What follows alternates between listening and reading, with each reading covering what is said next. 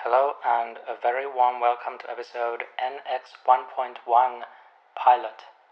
In the introduction, I made a tall claim about how I can't imagine anyone watching this series and ending up regretting it. I believe that anyone who watches this series, or any of the good episodes, which is by far the majority of them, is likely to feel better as a result. It's that simple in the same way as eating something that tastes great and is good for you also at the same time will make you feel better. It's not something that is up to chance really, unless you are completely allergic to this particular food or this particular style of comedy and drama. The pilot episode opens with Joel, the main character, Joel Fleischman, on a plane heading to Anchorage, Alaska. It introduces, in classic storytelling style, all the main points to know about the main character. When the scene fades in, we immediately hear Joel. He's the first voice we hear. We very quickly gather the fact that he is talkative, he's young, and from the dialogue we also learn that he's a doctor and that he is Jewish and he is from New York. And we learn the reason of why he's on the plane, which is that to finance his medical education, he agreed to work for the state of Alaska for four years. So now it's time to start paying that price. This pilot episode is constructed in a very clean way and in such a way that each act, the teaser, and each act build up to a certain point, and in each of the acts, the end point also happens to be a physical place. So if we reverse engineer the story and try to figure out how the story was likely constructed, most likely then they may well have had this linear plan that could be summarized in just a set of a few places and points in the story where each act builds. And you could also map them on a map. And it's a very clean, clear, and well constructed story. Pete Gilliam zooming around the office, seated on his chair. He brags about his travels and how his wife is a Danish model and so on. And he returns to his desk and he again dabs at his nose with a handkerchief. It must be cocaine. After Joel's suspicions have been placated, we get to see that bus ride. It's a long bus ride but technically it is a bus ride from Anchorage. Before we hear the woodpecker, and before Joel hears the woodpecker, he's looking down this road, this paved road, and it's somewhat wet, so there has been rain at some point. To me, this is just a refreshing sight. Simple moments like this appeal to me. Sometimes I wonder if I'm in a minority and I wonder how many people enjoy these moments. But for example, to me, this is a very relaxing thing to watch. Joel wondering about his situation without any dialogue going on or without us specifically hearing Joel's thoughts. We just see him take a look around and we get to do the same. And you can, you know, kind of smell the forest and that wet smell of the road. So here, that storytelling line has taken Joel first from New York across the continent to Anchorage, Alaska, and then on the bus to this bus stop after a long bus ride. And the whole story can be mapped around that. And if we were now constructing the story, it would come quite naturally this way. And to me, it's interesting to think of it in reverse like this that if you are writing a story, you can, with some stories, even just do a line of the places where they go to, and certain events may already be associated in your mind with those places. So, this is one thing to consider if not sure how to proceed with some story. The characters do, after all, need to get from one place to another, and sometimes the journey can be either an important part of the story or the main part of the story. Ed is a great character, and I can't imagine him having been played by any other actor. Darren Burrows was able to bring something to that role that I don't think could have been there, that specific great thing, if it had been anyone else. The choices they ended up making are so great and so right. There still has not been any character elsewhere in entertainment that would have that same quality. I don't want to try to define it too much. It will become evident as we go on. It's as much was there as again, as with many of these stories and many of these characters, what isn't there, what reactions Ed doesn't have to people and situations. It feels good to see characters who are mainly content, mainly in a good place in their lives and in their minds and hearts. The song that Ed settles on is Richard Berry's Louie Louie, which Ed describes with the words R&B classic, rhythm and blues classic. This is already an indication of the variety of music that will be part of this series. First, there's of course the soundtrack music that we heard already up to this point, and it featured instruments from different parts of the world and different types of instruments. And then there was a reference to rap, and now we are hearing rhythm and blues. During this scene, we also get the first indication of Ed's wide interests in the areas of pop culture. Here, the association is first music, then he refers to a doctor on the radio, then he refers to the TV series Saint Elsewhere as he reels off some medical emergency dialogue. Joel is definitely starting to panic here. He is not used to this kind of setting and he is freaking out surely because there are no people around and it's not anything like a city. He is definitely a New Yorker, as established early on, and we might as well say the words a neurotic New Yorker. Maybe New York got the new from neurotic. Just kidding. I like that we get to experience this car ride down this forest road there's some almost point of view shots over Joel's shoulder as we go down the road. Then we see Joel drive past a mailbox and back up and take that side road. I just like these normal settings and normal situations. Yet, when I say normal, they aren't really normal in a lot of entertainment. A lot of entertainment, a lot of art skips over these scenes that give the texture of life to stories. They could technically gloss over this car ride even by showing just Joel arrive where he's now driving and saying, Wow, that was a strange car ride. What was that all about? Or something like that. Mr. Minnifield has a satellite dish. The weather is sunny, there are blue skies, there's sunshine. I just love the ordinariness of this. And there's a globe. All of these things are saying something about Maurice. They're coloring in who he is. He may appear like someone you wouldn't expect that from, but he has wide interests. The globe is one indicator of that. And of course, when we think about the fact that he has been in space, as is mentioned during the scene in the dialogue, well, Maurice has seen that globe, this planet, from space. So, not a shallow character. Maurice is another character who is such a gift to the viewer. Barry Corbin does such a great job playing this character and gives it so much of his own thing that I wouldn't ever want to see anyone else play this character. He made it so his own, and I would positively defy anyone to finish watching even the first season and hating him.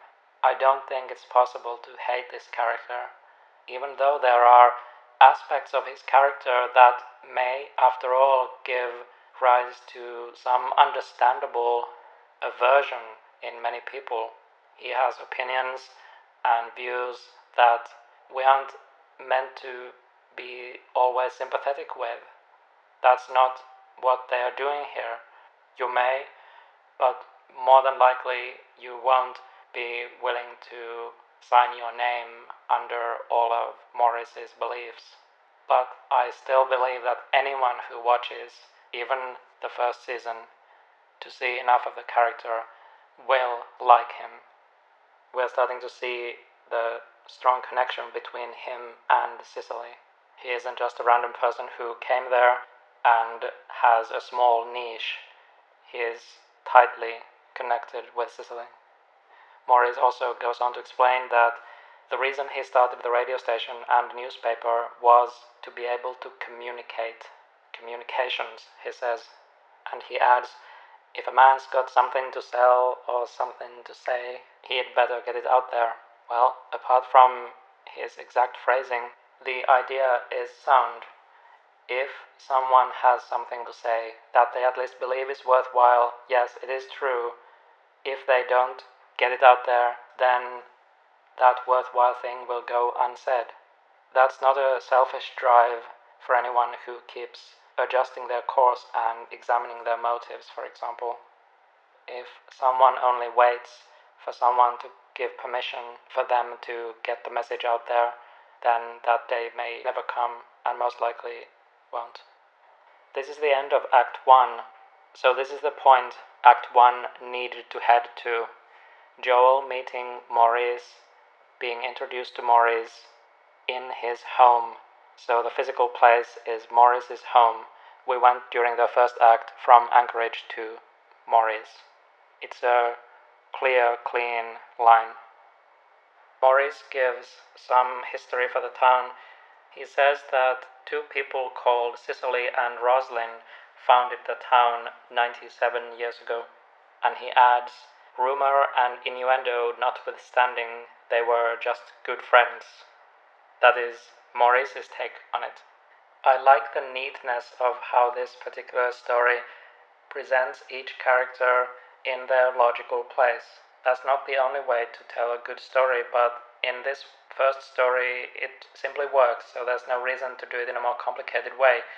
We met Joel first on a plane, but then, of course, in a hospital. We met Maurice at his home, his lair, his den. Then we met Marilyn in the office where she hopes to work for Joel. She came looking for the job so presumably Maurice was looking for an assistant for Joel. And here we meet Holling Vincoeur behind the bar, the owner of the bar. We don't learn his name yet, but we meet him at his place. And the story neatly takes us to all these places and the people associated with them.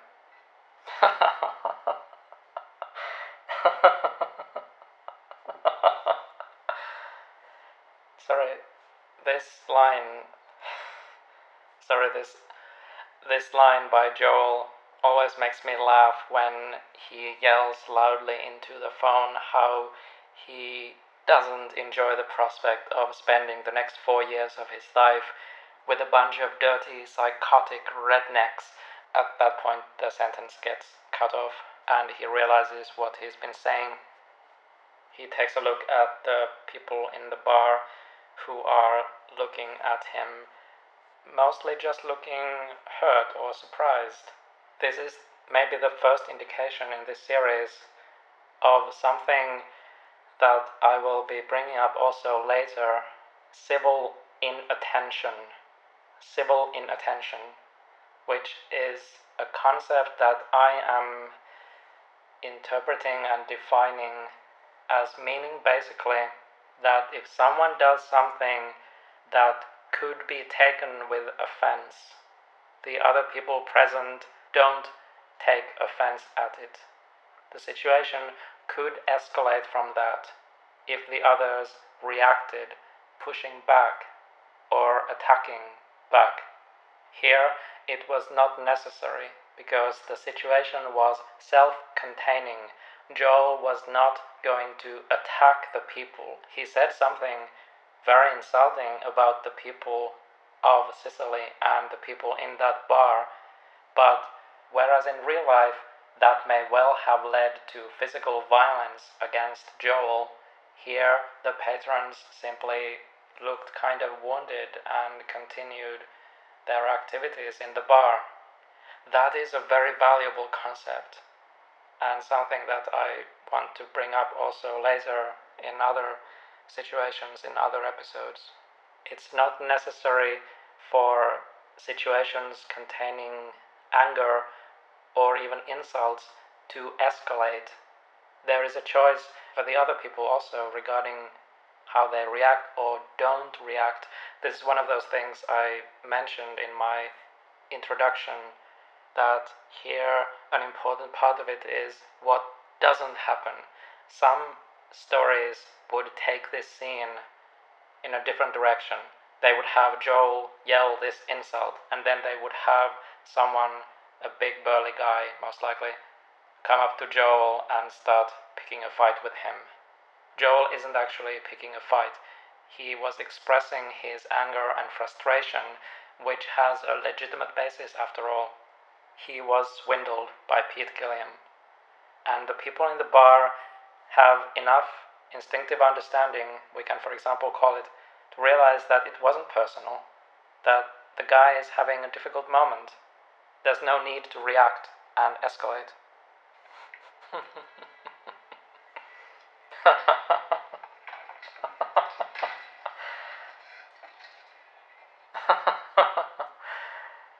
I like Joel wanting so hard to slam that receiver back onto its cradle on that payphone, but he just makes these movements and then places it down without wrecking the whole phone.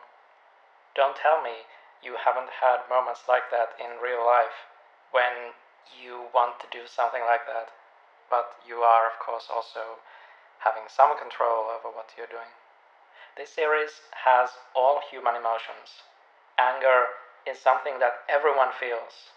People who pretend that they never get angry at all, that they don't even have that emotion, wow, are they in for problems in the future because they are bottling up something.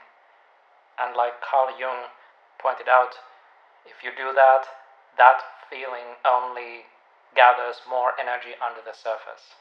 So if someone is playing all blissful all the time, either in private things are very, very different, or at some point there will be an explosion in the person's future unless they start letting some of those emotions out in a controlled way. It doesn't have to be destructive. For example, David Lynch clearly benefits from expressing anger and violence in contexts of art. One of his best friends said in an interview that if David didn't have his art, there would most likely be bodies by now. And this friend of his then laughed after having said that, but it's quite likely true. And that doesn't mean that David Lynch is sick.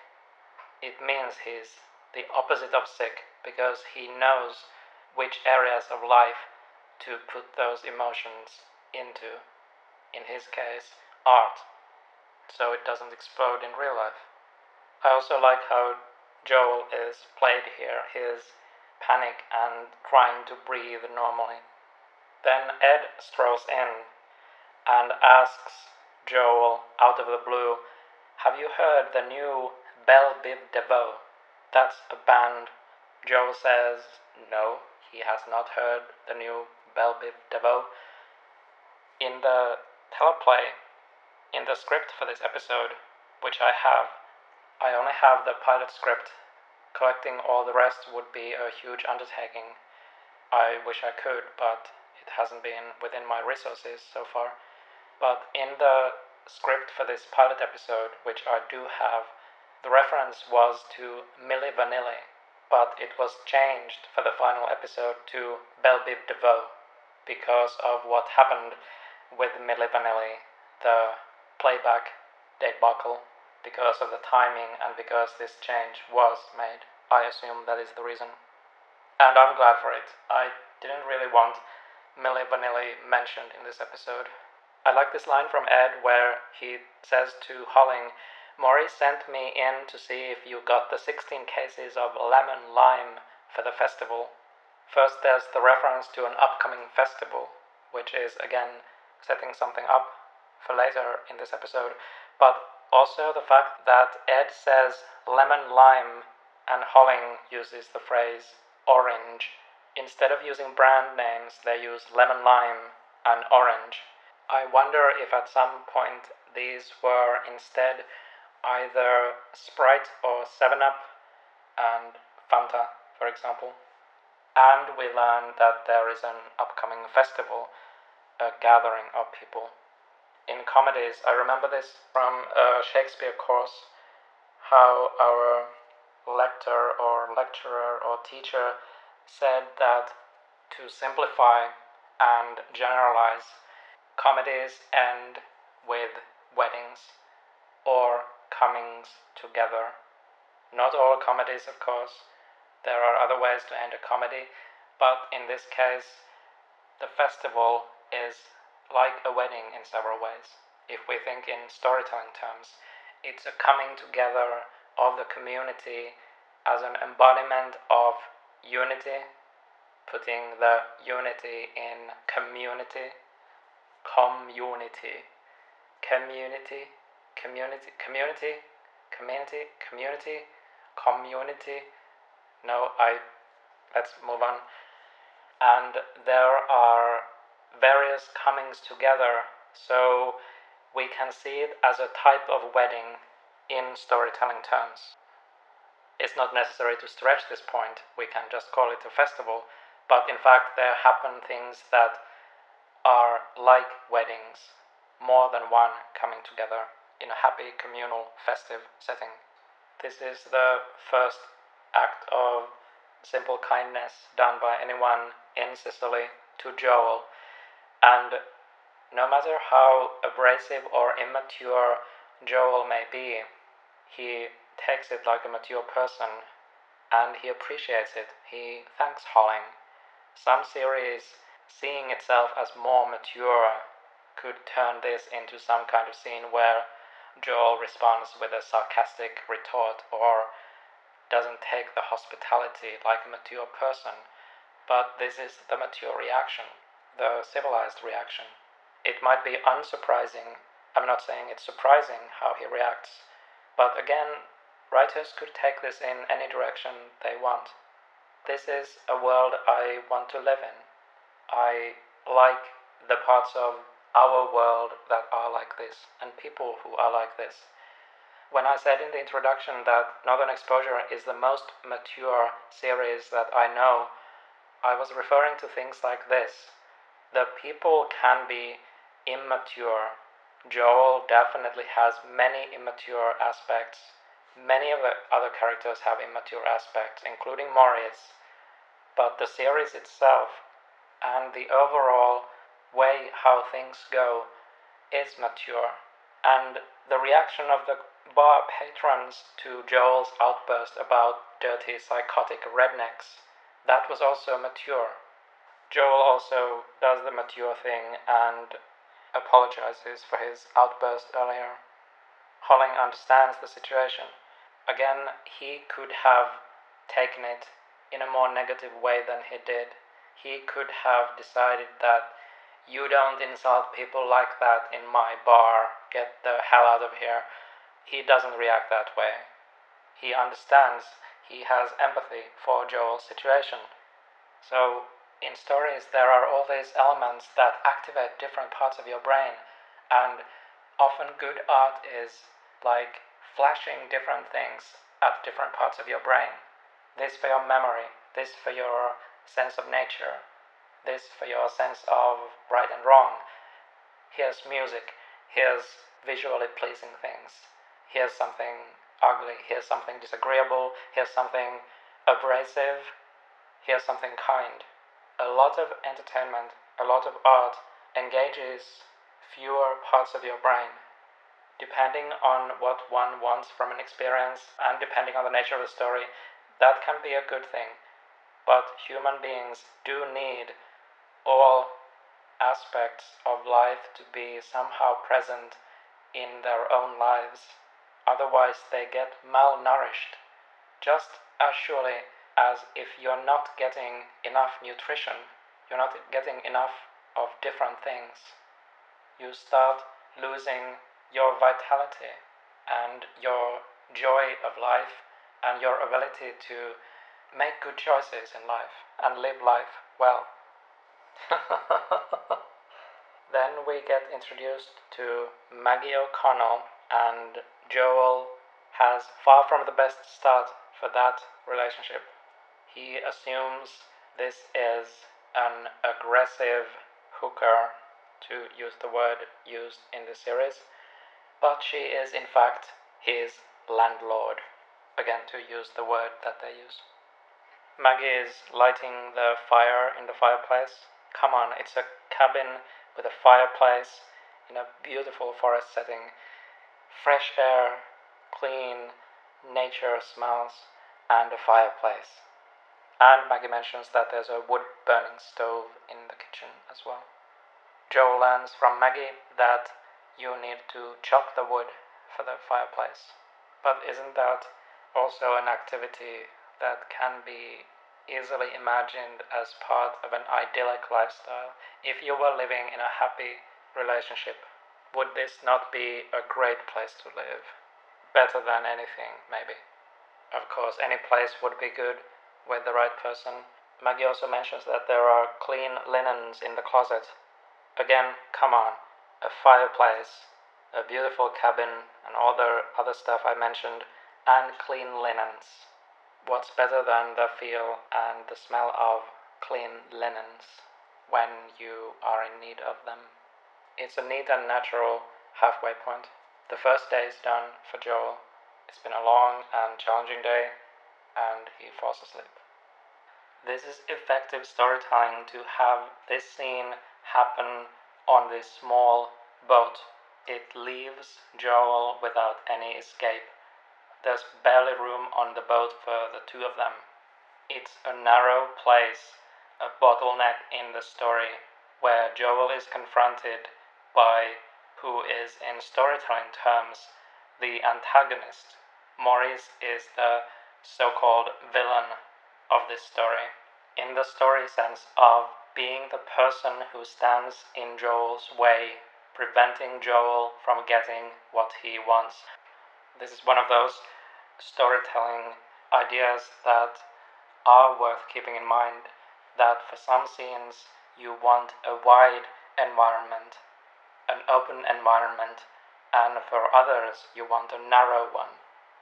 It can be interesting if it's flipped around and you do the unintuitive thing with those. But in many cases, it is enough to do the more obvious thing, narrowing the story when there needs to be a confrontation without easy escape from it. It's been established early on that he doesn't drink often. By having him order a ginger ale for himself at the same time as buying a scotch for the businessman on that night flight, we effectively and subtly learned something about Joel by contrasting him with the businessman who is having alcohol, whereas Joel is having just a ginger ale. We learned he's not a big drinker, or at the very least, if we don't make that strong an assumption, at least he doesn't take every chance to drink also, earlier on, he ordered a seltzer, not an alcoholic drink. Which brings us neatly to the fact that those were also set up, those two times when he ordered drinks. First the ginger ale, then the seltzer.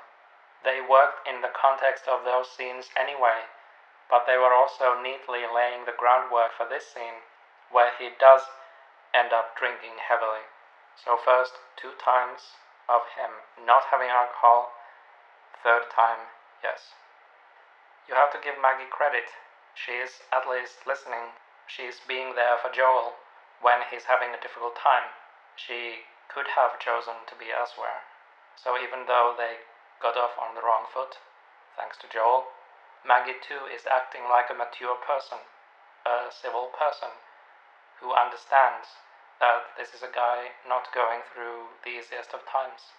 She is present in that situation. There are many beer bottles on the wall. Uh, sorry. there are many beer bottles on the table between the two of them. She has quite a horrible leather vest, horrible to my taste.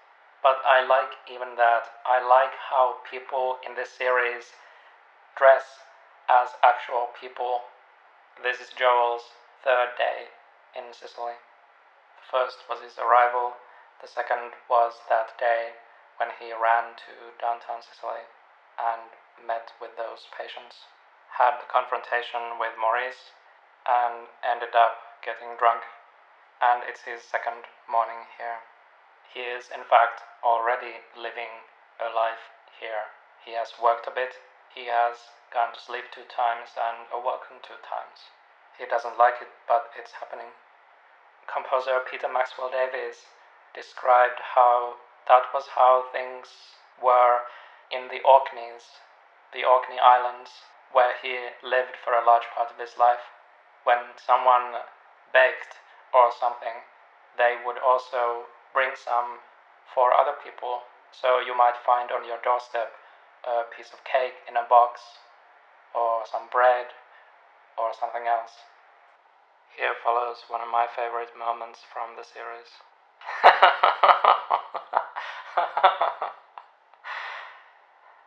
Joel's freak out in the car is something I had never seen in any other series. It's a reaction that you can feel, and I believe that most of us have had some reaction like that, at least when we were younger. Let's not pretend we haven't.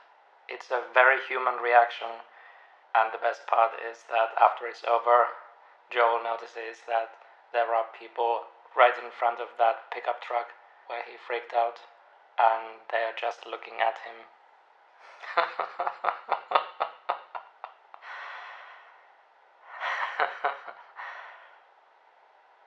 then follows the festival, the figurative wedding or marriage scene where people come together communally and individually.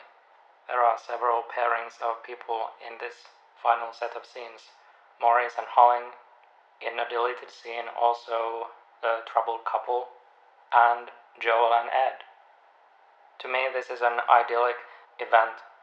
The weather is beautiful, sunny, it's warm, it's summer, you're outdoors, people are eating and drinking good things. And you see people of all ages, from kids to elderly people, in this crowd. Ed makes reference to a little cafe, a cup of espresso, the New York Times, and fresh hot bagels. Joel notices that Ed does know about bagels and asks how he does know which opens the door to Ed also showing that he is interested in films. This broadens what we know of Ed. Earlier, he was associated with music. Now we know he's also a film guy. In the beautiful scene that concludes the story arc between Holling and Maurice for this pilot episode, Holling has this line I got nothing to say to you, Maurice, but I'm saying it anyway. I can't say this is the case for sure, but this may well have been an echo of something said by composer John Cage, well known also for his writings and his thinking. What he said was, I have nothing to say, and I am saying it, and that is poetry as I need it. The scene is beautifully written and performed it would have to be a hard hearted person who didn't also feel empathy for Maurice here. The final shot of the two of them is also moving. In the background behind them, or rather in front of them, as their backs are to the camera in this shot, is a mountain or mountain range, and it has two peaks. visually rhyming with Holling and Maurice. All the pieces are now in place for the series. We've met the main cast, a couple of them, Shelly and Chris, without dialogue yet. But we now know the lay of the land, and this line took us through all these places to meet all these people, all of it elegantly constructed. And even though the hero didn't get what he wanted, it's a happy ending for us as the viewers. That's another example of the transformative power of comedy. It's a state of mind and a way of looking at things and presenting things. It doesn't have a one to one correspondence with what happens to the main character. You can have the main character or any of the characters, or even all the characters, going through bad stuff and ending up with outcomes they're not happy with and it's still possible to present things in a bright way. There is sunlight and there are good moments. That's optimism I can believe in. It's an adult way of looking at the world. We aren't expected to ignore the bad stuff happening, but also the same with the good stuff. If Joel had been at the end of this story just feeling depressed in his cabin alone, it would be a downer ending if that had been what we fade out on. They didn't do that. Instead, we got the perfect ending in this festival.